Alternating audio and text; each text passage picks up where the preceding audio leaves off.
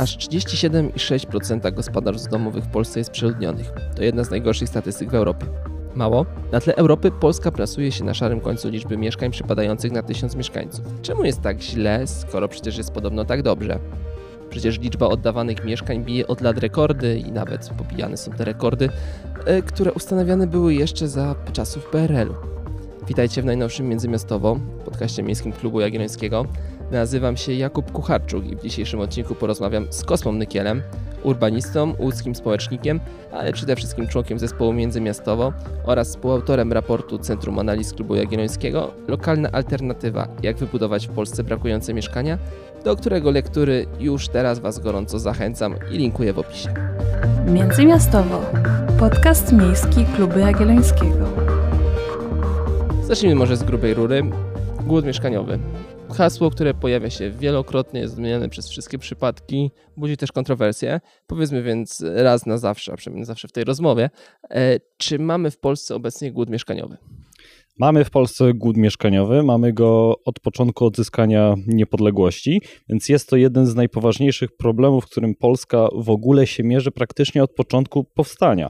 I od początku powstania, niezależnie czy mówimy o II Rzeczpospolitej, czy mówimy o PRL-u, czy o III Rzeczpospolitej, my z tym e, chcemy się jakoś zmagać. Już nawet e, w 1930 roku ówczesny zastępca dyrektora Naczelnego Banku Gospodarstwa Krajowego mówił, że kwestia mieszkaniowa po wojnie stała się wszędzie, a w Polsce szczególnie, zagadnieniem socjalnym budzącym taką grozę, że zaradzenie tej klęsce stało się od początku pierwszorzędnym zagadnieniem polityki państwowej w II Rzeczpospolitej nie do końca udało się rozwiązać ten problem.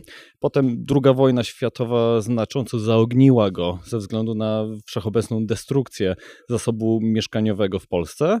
E, PRL próbował to naprawiać i niestety, mimo że budowało się bardzo dużo wówczas, e, jeszcze nie udało się osiągnąć szczytu e, budownictwa z czasów Gierka, ale budowaliśmy wtedy mniej niż państwa Europy Zachodniej, mimo że budowaliśmy naprawdę całkiem dużo.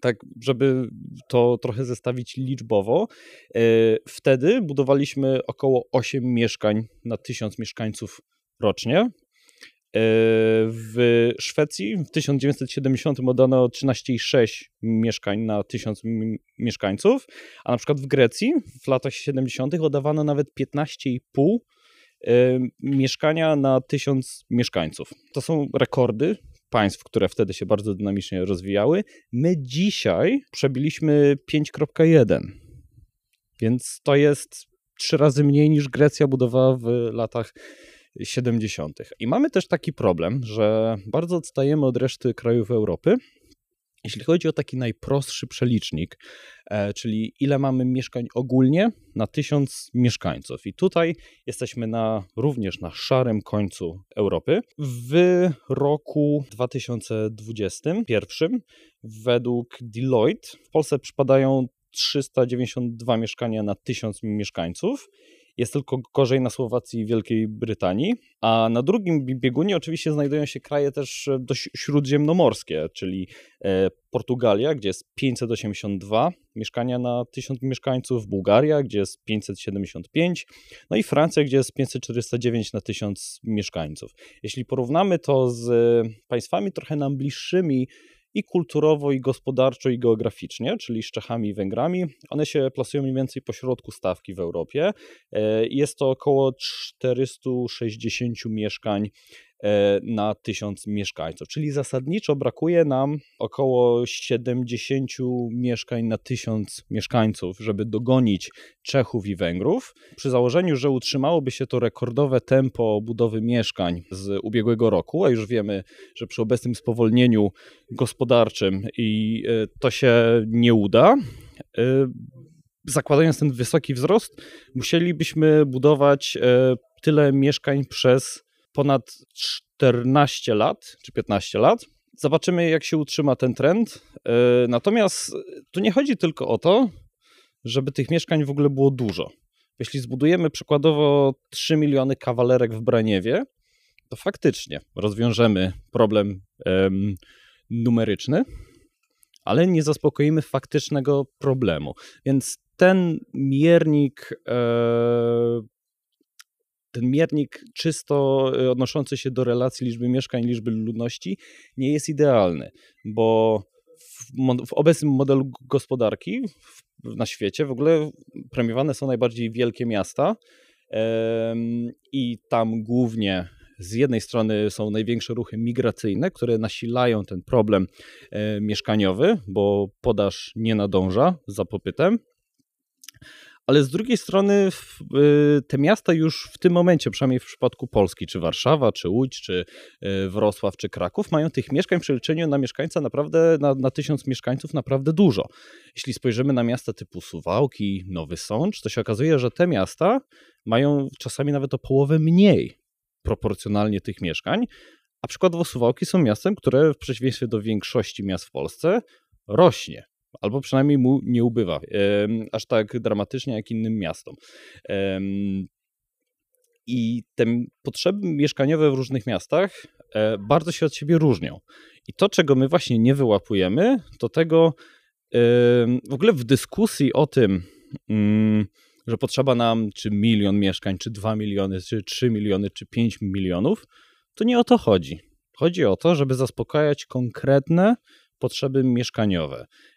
Z jednej strony możemy faktycznie myśleć o tych strategicznych potrzebach dla całego kraju, czyli tak, powiedzmy, potrzebujemy, przyjmijmy 2 miliony mieszkań, ale muszą one być też w dobrych lokalizacjach. I to nie jest też tak, że e, Muszą być one zlokalizowane w największych miastach, w sześciu największych miastach, jak czasami się wydaje, bo y, małe miasta również potrzebują y, mieszkań nowych, gdzie niestety deweloperzy, ich aktywność nie jest aż tak znaczna jak w tych największych miastach, bo de facto w Polsce buduje się, można powiedzieć, że jedynie w największych miastach i w ich obwarzankach a cała reszta to jest e, wręcz błąd statystyczny i to pokazuje bardzo nierównomierny i wręcz szkodliwy model rozwoju naszego kraju. A te potrzeby mieszkaniowe mniejszych miast cały czas pozostają niezaspokojone, co z kolei spowalnia ich rozwój. A coraz częściej słyszy się o małych miastach i samorządach, które stwierdziły, że trzeba coś z tym zrobić i budują e, e, własnym sumptem na przykład TBS-y co się okazuje, że to nie jest tak, że budują te mieszkania i nikt w nich nie mieszka. Wręcz odwrotnie. Te kolejki się tam cały czas powiększają. Więc e, to również pokazuje, że musimy się skupić na bardziej jakościowym podejściu, w dużo większym rozdrobnieniu. Nie ma też chyba przypadku w tym, że w tekście części raportu, do której już nawiązywałem, e, rozróżniłeś ten mieszkaniowy głód na ilościowy i jakościowy. Ilościowy apelując, że oczywiście tych mieszkań w Polsce wciąż jeszcze brakuje, ale jakościowy wskazując, że nie możemy rozmawiać tylko o tym, ile tych mieszkań brakuje, ale powinniśmy rozmawiać o tym, gdzie ich brakuje i jakich mieszkań brakuje. E, jakbyś mógł nam przybliżyć, w jaki sposób ty definiujesz ten jakościowy głód mieszkaniowy? Na jakich wskaźnikach go opierasz? Jeśli chodzi o niedobór ilościowy, to jest tak jak wspominałem, to jest liczba mieszkań przypadająca na tysiąc mieszkańców, ale też liczba nowych mieszkań oddawanych na tysiąc mieszkańców w poszczególnych gminach. E, a te inne kryteria jakościowe, o których wspomniałeś, one też w pewnym sensie są ilościowe, tylko one odnoszą się bardziej do tej jakości tych mieszkań. Czy czy te mieszkania mają dostateczną powierzchnię mieszkaniową, tak? Yy, średnia powierzchnia mieszkania w Polsce jest znacznie niższa niż w innych krajach zachodnich, a co najgorsze, zamiast się zwiększać, to spada. Yy, mamy przeludnienie mieszkań i to jest kolejna rzecz ilościowa, kolejna cecha jakościowa, która jest wyrażana w sposób ilościowy też niski standard. Tutaj już nie mam matematyki, tutaj jest e, zero-jedynkowo. Czy są instalacje, czy jest wodociąg, czy jest łazienka, czy jest centralne ogrzewanie. I tutaj mamy też co, e, pojęcie luki re remontowej, czyli mieszkania, które właśnie w tych statystykach istnieją, tak? One są, natomiast są w tak złym stanie, że są nieużytkowane, ale cały czas do tych statystyk się wliczają. E, kolejna rzecz to jest cena rynkowa i tutaj jest niedobór mieszkań, które są w adekwatnej po prostu cenie do możliwości finansowych grupy docelowej i tutaj jakby podgrupa tego to jest e, niewielka alternatywa do lokali e, rynkowych, czyli czy są lokale komunalne, czy są lokale e, TBS-owskie, czyli tak, tak zwane czynszowe społeczne i zakładowe i inne różne formy, które teraz się coraz częściej pojawiają. Powiedzieliśmy sobie co wiemy o rynku mieszkaniowym. Powiedziałeś o tych wskaźnikach na początku. E, w raporcie jednak dosyć mocno zaznacza, że mamy też olbrzymi głód, tym razem nie głód mieszkaniowy, ale głód y, danych dostępnych, które powinny być dostępne i które by mogły warunkować, jak tworzyć politykę mieszkaniową, gdzie lokować mieszkania, jakie mieszkania lokować. Mm, jakbyś mógł nakreślić, kto te dane powinien zbierać i w porównaniu na przykład do innych krajów, jakich danych nam brakuje? Dane, którymi dysponujemy są publikowane przez GUS, czasami jedynie w E, dokładności co do powiatów, co daje nam bardzo ograniczone możliwości wykorzystania tych danych na poziomie samorządów. Czasami są na poziomie gmin, czyli nadal zasadniczo nie jest to jakiś idealny model publikowania tych danych. Przykładowo w Wielkiej Brytanii takie dane spisowe właśnie ze spisu powszechnego, który również jak w Polsce odbywa się co 10 lat i również w ubiegłym roku się odbył, publikowane są wręcz z dokładnością do kwartałów. I w Wielkiej Brytanii można sprawdzić dla dosłownie kwartału, jaki jest odsetek mieszkań dwupokojowych, trzypokojowych, jaki jest odsetek mieszkań, które nie posiadają instalacji, e, jaka jest średnia cena na podstawie transakcji e, mieszkaniowych. Praktycznie te wszystkie dane są dostępne w bardzo wysokiej granularności. To jest, y, myślę, że to podejście, które mamy do statystyki w Polsce, jest y, się pojawia ze względu na dość wysoką centralizację naszego kraju. To, że nie, niekoniecznie wiemy, jak obchodzić się z danymi, w zasadzie po co one nam są. A w dzisiejszym świecie to jest podstawa, żeby podejmować dobre decyzje, trzeba je podejmować w oparciu o dane. My w Polsce cały czas to musimy zrozumieć, a wyzwania polityki mieszkaniowej są chyba najlepszym dowodem na to. E, jeśli nie mamy danych w dużej granularności dla gmin, dla miast, tak, to potem te miasta nie będą w zasadzie wiedziały, mm, czym dysponują tak de facto i a jak, kiedy wiemy, czym dysponują, kiedy wiemy, jakie są potrzeby mieszkaniowe, bo to również można zmierzyć, to możemy wywnioskować, czego faktycznie potrzebujemy. No i przykładowo w Wielkiej Brytanii, ja dość dobrze znam tamtejszy kontekst, bo pracuję w, e, w planowaniu przestrzennym e, w Londynie. Każda gmina musi przygotować e, inaczej. Każda gmina ma pewien odgórnie narzucony limit, e, nawet nie limit, ale minimalną ilość mieszkań, którą musi dostarczyć przez najbliższe 15 lat. I potem jest tego rozliczana. E, ale i to jest na podstawie badań demograficznych, na podstawie zmian demograficznych, które tam następują. Oczywiście to jest skorygowane w pewnym sensie. Tam też nie ma aż tak szalejącej suburbanizacji, jak mamy w Polsce. W Polsce ta suburbanizacja bardzo zniekształca obraz, gdzie faktycznie powinny być budowane te mieszkania, więc to jest zawsze w pewien sposób balansowane.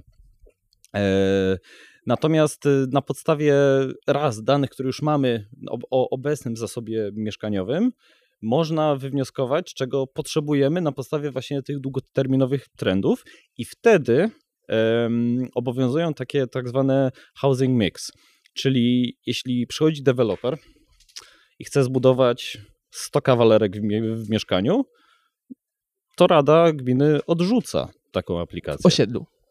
Na osiedlu, tak, tak. tak.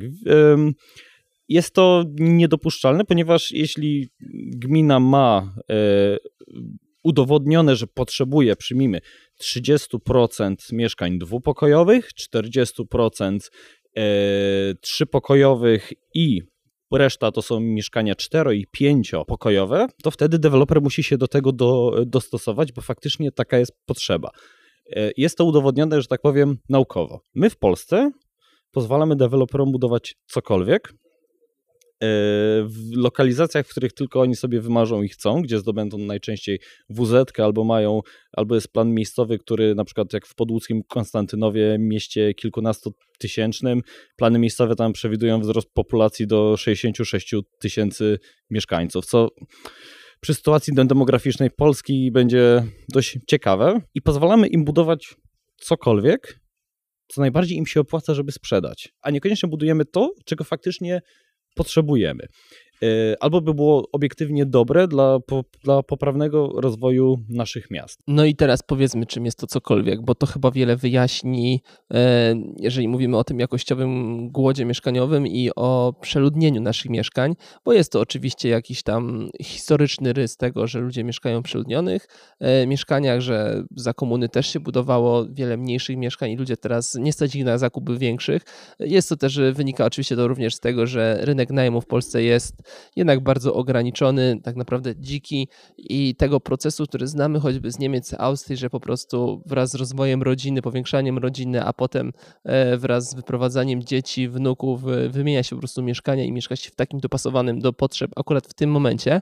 No w Polsce tego w ogóle nie ma, e, ale powiedzmy sobie, co w tym momencie, jakie mieszkania w tym momencie w Polsce powstają i dlaczego tak trudno na przykład kupić mieszkanie powyżej 80-90 metrów y, oddawane przez dewelopera? Zasadniczo y, mieszkania małe do około 60 metrów raczej powstają w miastach, trochę w centrach miast, trochę, że tak powiem, y, na obrzeżach centrów, tak zwanych, można to nazwać blokowiskach, a tam powstają mieszkania mniej więcej do 60, tak średnio do 60-50 metrów. To potwierdzają statystyki, e, bo na terenach miejskich mniej więcej tyle wynosi od lat średnia powierzchnia e, zbudowanego mieszkania. Oczywiście trzeba pamiętać, że e, na przykład słynne mikrokawalerki czy patokawalerki nie łapią się do tej statystyki, bo są to lokale, to, to nie, nie są to lokale mieszkalne, a są to lokale usługowe a w obwarzankach miast i na terenach wiejskich budują się duże domy. Domy dla rodzin, prawda? Przy czym w, w niektórych aglomeracjach już widzimy taki trend, że te domy, nawet y, na przykład pod Wrocławiem, pod Poznaniem czy pod Warszawą, te domy już cały czas są już mniejsze niż w poprzednich latach, więc tam również w pewien, w pewien sposób taki ten trend E, łapie nawet przedmieścia. E, jeśli i z jednej strony nie buduje się mieszkań dużych w centrach miast, przez to, że można dużo łatwiej i taniej zbudować sobie dom na przedmieściach, z drugiej strony e, to jest negatywne dla rozwoju polskich miast. W większości duże domy powstają na przedmieściach, które nie posiadają adekwatnej infrastruktury. Nie posiadają sklepów, nie posiadają szkół, często nie, nie posiadają adekwatnego uzbrojenia terenu. Jedynym środkiem komunikacji jest samochód. W większości przy tych dróg e, gruntowych nie ma w ogóle chodników, nie mówiąc o ścieżkach rowerowych. E, I w rozumieniu urbanistycznym są to osiedla substandardowe. Natomiast te yy, i w pewnym sensie pojawia się tam presja, żeby te usługi faktycznie budować i tam przenosić e, z terenów miejskich, a na terenach miejskich dzieci jest coraz mniej. A na terenach miejskich właśnie mamy bardzo dobrze rozwinięte osiedla, chociażby z okresu PRL-u, które przy wielu ułomnościach urbanistycznych są fenomenalnie zaopatrzone w infrastrukturę. Tylko po co w czystej teorii? E, na blokowisku, na którym w tym momencie średnia wieku przyjmijmy, że wynosi 55 lat, szkoła. Więc coraz częściej zamykają się szkoły w centrach miast i pojawia się presja na e, otwieranie nowych na przedmieściach. Ale to wszystko również kosztuje, a deweloperzy w Polsce, w przeciwieństwie do innych krajów, nie dokładają się do infrastruktury. E, czasami gmina wymaga wybudowania drogi, natomiast nie jest to e, aż tak częsta praktyka. Jeśli w ogóle spojrzymy na miasta włoskie, boom budowlany w miastach włoskich był również około lat 70., 80. Tam jest bardzo wiele wysokich kamienic w centrum miasta, które mają też bardzo eleganckie jakby wyposażenie, nawet nie tyle wyposażenie, co również wystrój wewnętrzny, na przykład jeśli chodzi o, o części wspólne. Ja osobiście bardzo, bardzo lubię e, podziwiać te południowoeuropejskie kamienice, ale jak spojrzy się na wielkość tych mieszkań, bardzo często są to mieszkania, które mają po 100 metrów albo nawet więcej.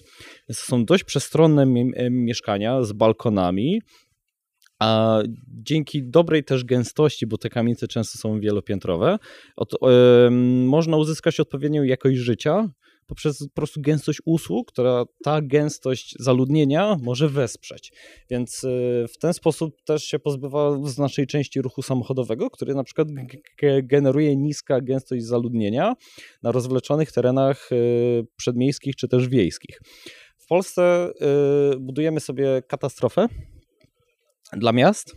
E, I z drugiej strony, jeszcze co jest ciekawym zjawiskiem, ci wszyscy ludzie, którzy wyprowadzają się na te przedmieścia, przyjeżdżają samochodami do centrum, pogarszając e, e, jakby jakość życia istniejących już tam mieszkańców poprzez niską jakość, poprzez smog prawda, komunikacyjny, poprzez hałas, poprzez na przykład wycinanie drzew pod miejsca parkingowe, czym powoduje się jeszcze większy odpływ mieszkańców na suburbia. I, a potem ci ludzie, którzy się wprowadzili do domku pod lasem, już to już nie jest domek pod lasem, tylko to już jest y, dwutysięczne przedmieście dużego miasta w Polsce. Więc ci ludzie próbują się wyprowadzić dalej, a niektórzy próbują wracać do centrum. E, I my w Polsce musimy się, się zastanowić, czy dalej stać nas, szczególnie w, w, takiej perspektywie demograficznej, jaką mamy, na niekontrolowane ro, rozlewanie się miast e, i taką segregację wielkościową i przez to też demograficzną, yy, która zachodzi na poziomie struktury miast. Chciałbym teraz przejść do, do cen mieszkań. Argumentem w stosunku do osób z dużych miast, na przykład do ekspertów, na przykład do aktywistów, e, szczególnie lewicowych, kontrargumentem do ich, tego, do ich narzekania na ceny mieszkań e, często można usłyszeć, że no tak, ceny mieszkań są wysokie, ale na Mokotowie, w krakowskim, krakowskim Starym Mieście, e, czy na Kazimierzu, czy w Poznaniu w centrum miasta, albo w Gdańsku nad morzem, ale jak wam tam tak ceny przeszkadzają, to wyprowadźcie się do mniejszych miast, bo przecież te ceny tam nie są wielkie. No i właśnie, z twojego, twojej analizy, twojego raportu wychodzi chyba całkiem, e, może nie coś innego, ale te ceny duży, w dużych miastach oczywiście są bardzo wysokie i rosną dynamicznie, ale to samo dzieje się w tych mniejszych miastach.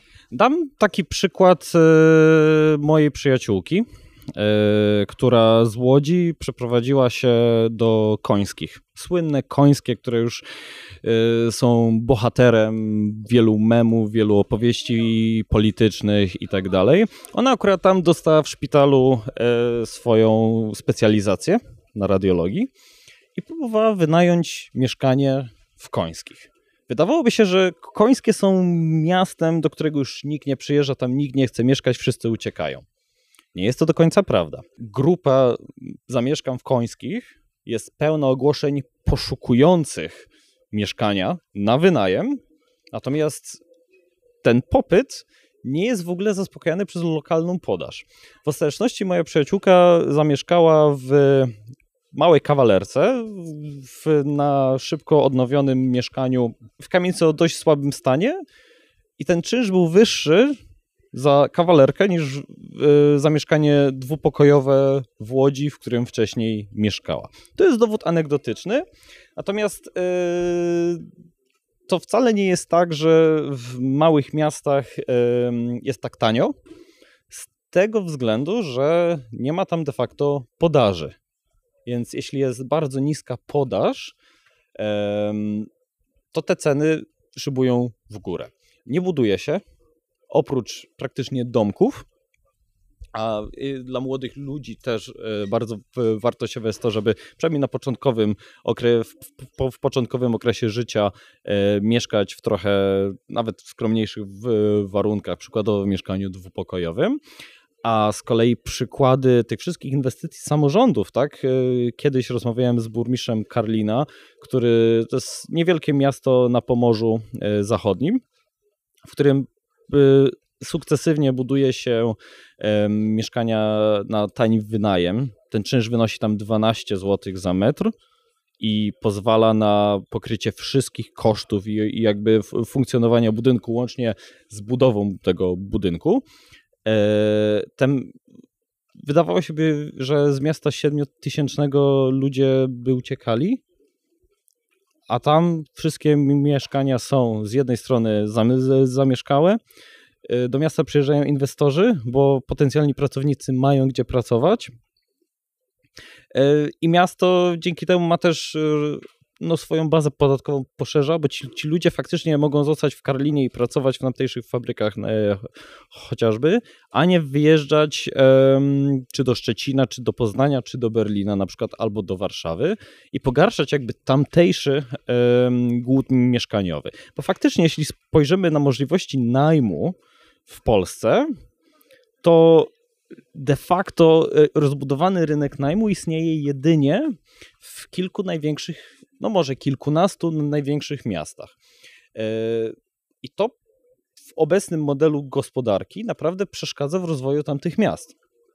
Bo gdzie potencjalni e, pracownicy zamieszkają, jeśli jest, nie ma akurat wyspecjalizowanej siły roboczej, która akurat mieszka w tamtym mieście, prawda? Trzeba im jakoś te warunki zapewnić. I myślę, że teraz po wielu, wielu latach zaniedbywania tego te tematu samorządowcy zaczynają to zauważać. Mówiąc teraz bardziej o konkretnych danych, ja porównałem również dostępność cenową mieszkań, e, najmu mieszkań w polskich miastach, dla których są dane.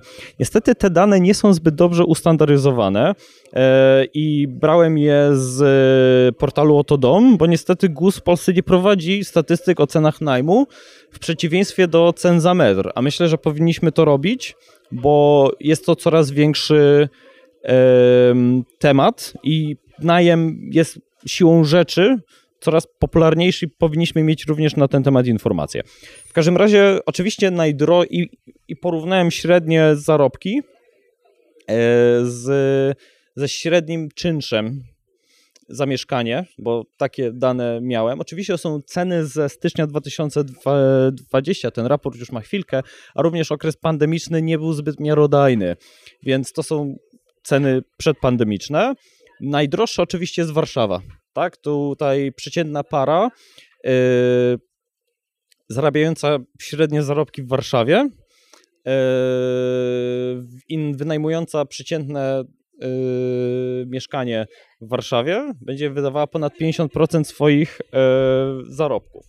Drugi jest Lublin, tutaj jest niewiele powyżej 40 i potem Gdynia, gdzie można by się tego spodziewać, bo jest to dość drogie miasto, ale ku zaskoczeniu kolejne lokaty to jest Elbląg i Legnica, więc to wcale nie są wielkie i bogate metropolie. Potem mamy Kraków, y, Gdańsk, Wrocław oczywiście y, do przewidzenia, Szczecin i Częstochowę, która również taką zbyt drogą metropolią wydawałoby się, że nie jest. Mniej więcej w środku y, stawki plasuje się Poznań, który jest dość rozwiniętym miastem, oraz Rzeszów.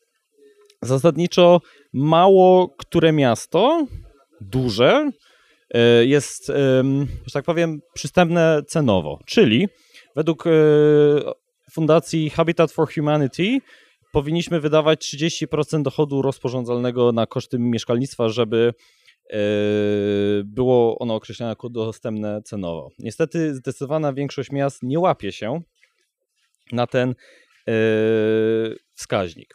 Jeśli porównamy też polskie czynsze z czynszami yy, zagranicznymi, takie zestawienie robi co roku firma Deloitte.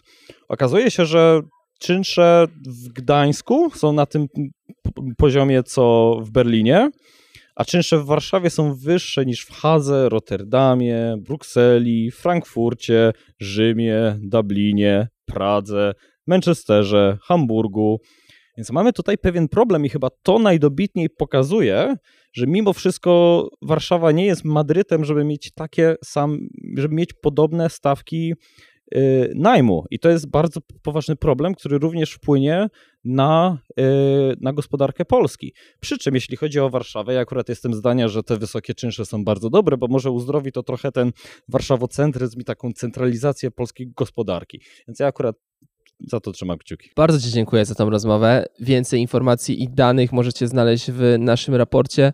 E, lokalna alternatywa, jak wybudować brakujące mieszkania. Ja Was y, oczywiście linkujemy do tego raportu poniżej w opisie naszego podcastu. Ja Was oczywiście zachęcam do wsparcia Klubu Jagiellońskiego finansowego na stronie klubjagielloński.pl. Dzięki temu możecie wspierać nas, pod, nasz podcast bezpośrednio. No i zachęcam Was również, was również do subskrypcji i e, podawania dalej naszych podcastów, jeżeli Wam się podawają, za wszelkie szumy i niedogodności w odsłuchaniu dzisiejszego podcastu. Przepraszamy, no ale takie były warunki do nagrywania na Światowym Forum Miejskim. Do usłyszenia. Międzymiastowo.